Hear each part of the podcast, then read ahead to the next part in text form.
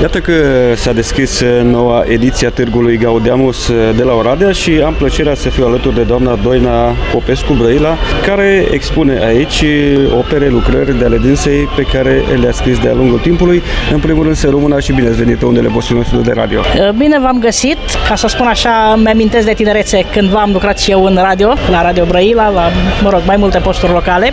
Am venit la Oradea, am pierdut șirul edițiilor, cred că am fost de 8 ori, de 9 ori, nu mai știu. Am venit cu ambulanța pentru literatură, cu romanele mele, ultimele apariții, talentul de a călca strâmb. Dacă nu v-a învățat nimeni, dragi orădeni, vă învaț eu cum se calcă strâmb. Da? Am adus și Taverna francezului, uh, un roman foarte viu, foarte dinamic, cu mult umor, așa cum am învățat, dar sigur că am și seria de romane polițiste, l-am adus și pe Terente, Terente Zodia Zmeilor, Comisia Ciuri, Copilul Dunării, pentru copii am câteva cărți năzdrăvane, așa că vă aștept la standul meu, la standul 18, în Cortul Mare. Apropo de Comisia Zurich, îmi spuneați dumneavoastră ceva interesant, o recomandați, de ce? De ce vă recomand uh, Comisia Zurich? Comisia Zurich e o carte cu care eu mă cam laud. Este romanul meu de debut, am scris-o așa cum aș fi vrut eu să nimeresc o carte pe vremea când eram doar cititor. Comisia Zurich este povestea unui evreu de la Craiova, un puști care n-a avut să meargă la facultate, un uh, tip teribil, un tip care a ajuns unul din mari bogătașii planetei, a ajuns cămătarul șefilor de state, a lui Fidel Castro, a lui Peron, a lui Ceaușescu. Povestea am aflat-o în 86 din anturajul lui Ceaușescu de la un colonel cu funcție mare în CC. Am uh, simțit imediat potențialul acestei cărți. Mi-am dat seama că aș putea să scriu o carte mare sau un scenariu de film. M-am apucat să documentez în jurnale de război, în uh, scrisori de război.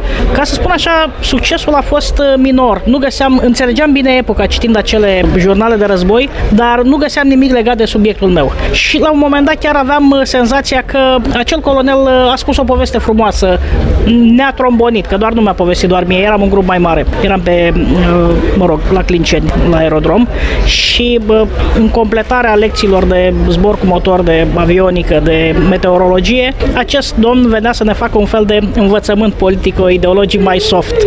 Așa.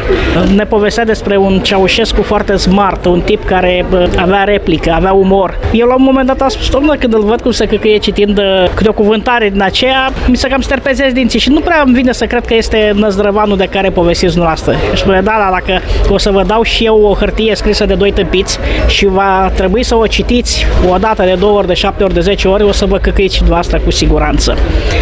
E, timpul a cernut, am citit niște stenograme de secretizate de CIA, stenograme din epocă, convorbirile lui Ceaușescu cu președinții americani și mi-am dat seama că chiar acest colonel nu ne-a trombonit. Pe undeva avea dreptate. Dar să mă întorc la cartea mea. M-am dus prin Elveția cu cheltuială mare, am documentat. După 11 ani de alergătură, am reușit să dau de personaj. Am ajuns față în față cu personajul. N-a fost un succes personal, nu pentru că eu l-am căutat, am dat de el, ci pentru că probabil m-a căutat el. A venit la Brăila ca mare investitor strategic, a cumpărat combinatul Palesa, fabrică de chibrituri, de plăci de pal și de mobilă.